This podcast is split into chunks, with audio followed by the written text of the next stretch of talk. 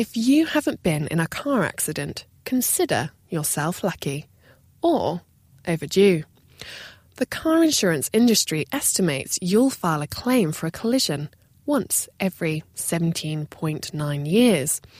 So if you get a license at age 16, the odds are quite good that you'll experience some kind of crash by the time you're 34. Over the course of a typical long driving lifetime, you should have a total of three or four accidents. Chances are these crashes won't be deadly, but sadly, there are nearly 1.3 million each year which are deadly, causing on average 3,000 deaths a day, with a further 20 to 50 million people that are left seriously injured or even disabled. It's a frightening set of statistics, but one car company committed to changing that is Volvo. In five years' time, Volvo have made a pledge that no one will be seriously injured or killed in one of their cars. How exactly do they intend to achieve this? I flew out to Sweden to find out. I'm Lotta Jakobsson. I'm a technical specialist at the Volvo Car Safety Center in Gothenburg.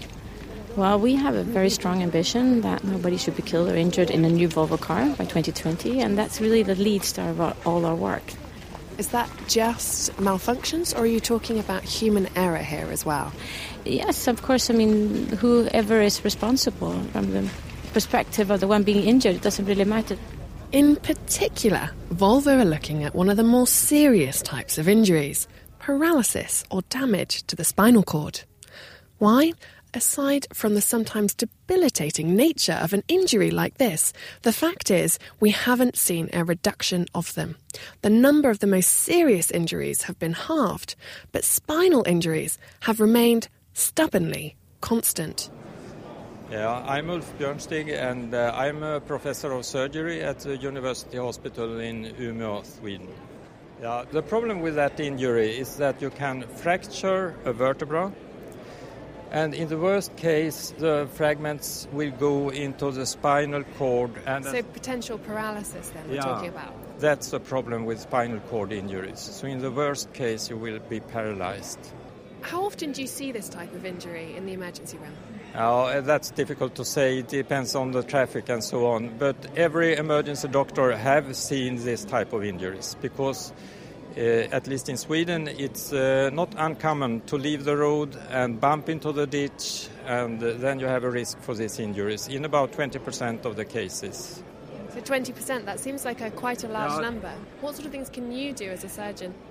This type of injuries often give you pain, maybe for the rest of the life. In the worst case, you will have an uh, injury to the spinal cord and will have a paralysis and uh, in that case, the doctor can't do so much. These types of injuries are frequently caused by an impact to the bottom of the car. That sounds like you'd need to do something pretty drastic, but actually, it's pretty common. Driving off the road and into a ditch or over a traffic bollard, say. So, how can we better protect our spines? Well, Volvo's answer was to crash a brand new car into a ditch and to see what happened. Full scale test. Countdown is following. 10.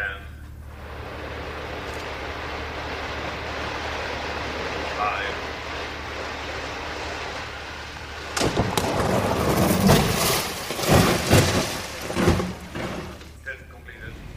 We've just seen now is a real live crash. I've watched a car fire out of a tunnel, down a ditch, over the ditch, fly about five metres into the air and into an embankment. It's a brand new car.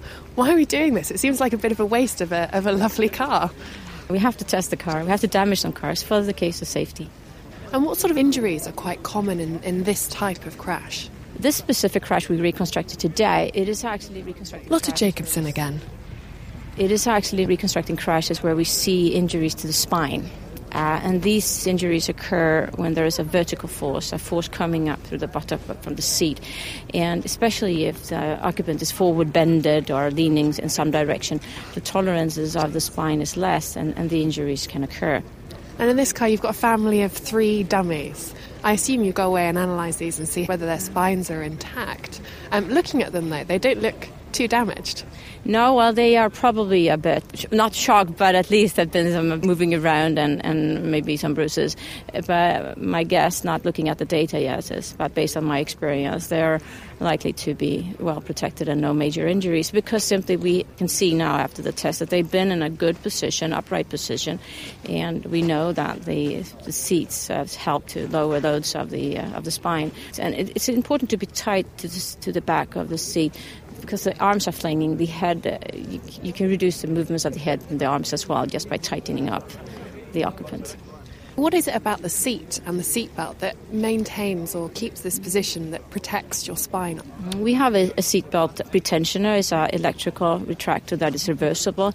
It tightens up, and that tightens up already and keeps him or her in position. What happens is this you're driving, do, do, do, do, do, do, and then You've swerved to miss a moose. Just as this happens, the car detects you're off the road and you're in trouble. And within an instant, the seatbelt physically pulls you into your seat. I actually tried one of these out. Okay, I will count down from three. Three, two, one. Oh, it is quite tight. Yeah, it is. It is. It keeps you for about yeah. seconds. Yeah, yeah, yeah. It's like a big hug. Yeah, yeah. Most seatbelts activate when they feel a sudden pull. You know, that annoying tug you feel when you're trying to put your seatbelt on too quickly. But by the time the seatbelt activates, you're already leaning forward, spine bent, and when your spine isn't straight, it's much more vulnerable to injury. These seatbelts hug you into the seat and thus force your back to be in a straight and upright position. But how does your seatbelt know when and where to work?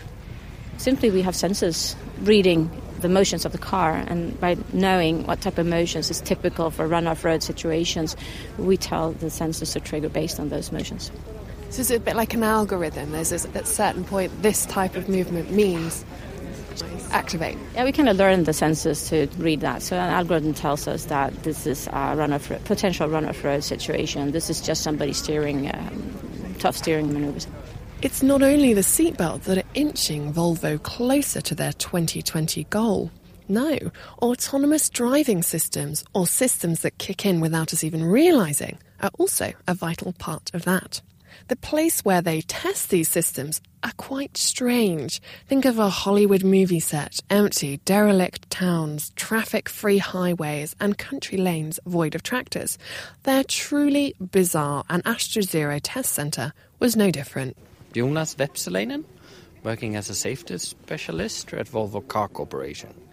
We're standing in one of the weirdest places I have ever been. I feel like I'm on a film set. It's essentially a load of boards with posters on depicting what I believe you said is Harlem Square. Yes. What is this strange place? This is the city test facility, and what we have here is the possibility to reconstruct any scenario to test, for example, to train our systems for our next generation of safety systems. So here for us, what you see as a strange place and city is endless possibilities. And it's not just cities you've got here, you've got highways, motorways, high speed areas, rural areas. What sort of systems are you testing here? Well, a lot of the systems that we're testing here is our radars and camera and improving functionality or developing new functions for forthcoming systems. For example, more training of our uh, collision warning with auto brake the next generation we're looking into is to detect, for example, larger wild animals. And here, of course, the moose or the elk is a huge challenge in Sweden. We have about 42,000 wild animal accidents, and six to 7,000 of those in Sweden are with a moose or an elk. So, does that mean you're literally checking out a moose in front of a car as it drives along and see how it reacts? Indeed so. Indeed so we also actually have been visiting uh, another animal park here just to train the camera to analyze the, the moving patterns of, of real animals. Imagine a moose runs out onto the road. You're hurtling at high speed, and your reaction times are never going to be fast enough to stop. Except the radar and cameras built into your car detected the moose before you did. Even though your foot is still on the accelerator, the car has already applied the brakes for you. It brakes, you miss the moose. Or at least that's what all the testing has shown so far. I was keen to give it a test of my own though. Great. Oh, lots of leg grip. What that? My name is Henrik Peachton and I'm a test engineer at Asta Zero Proving Ground. And how far can we expect before the brakes will engage? How close will we get to the vehicle? We will get quite close. Are you going to make me scream? Ready whenever you are. Ja, Henrik här, då kör jag. Alright, here we go. We are driving up to this car and uh, now we will see. As pred- predicted, a, sm- a slightly bigger jolt on the old seatbelt, but nothing too uncomfortable. No, it's uh, it's quite soft brake. Yeah, we're not as close as I thought we would be getting. I thought we'd be might even just be gently bumping into the other car, but we're not.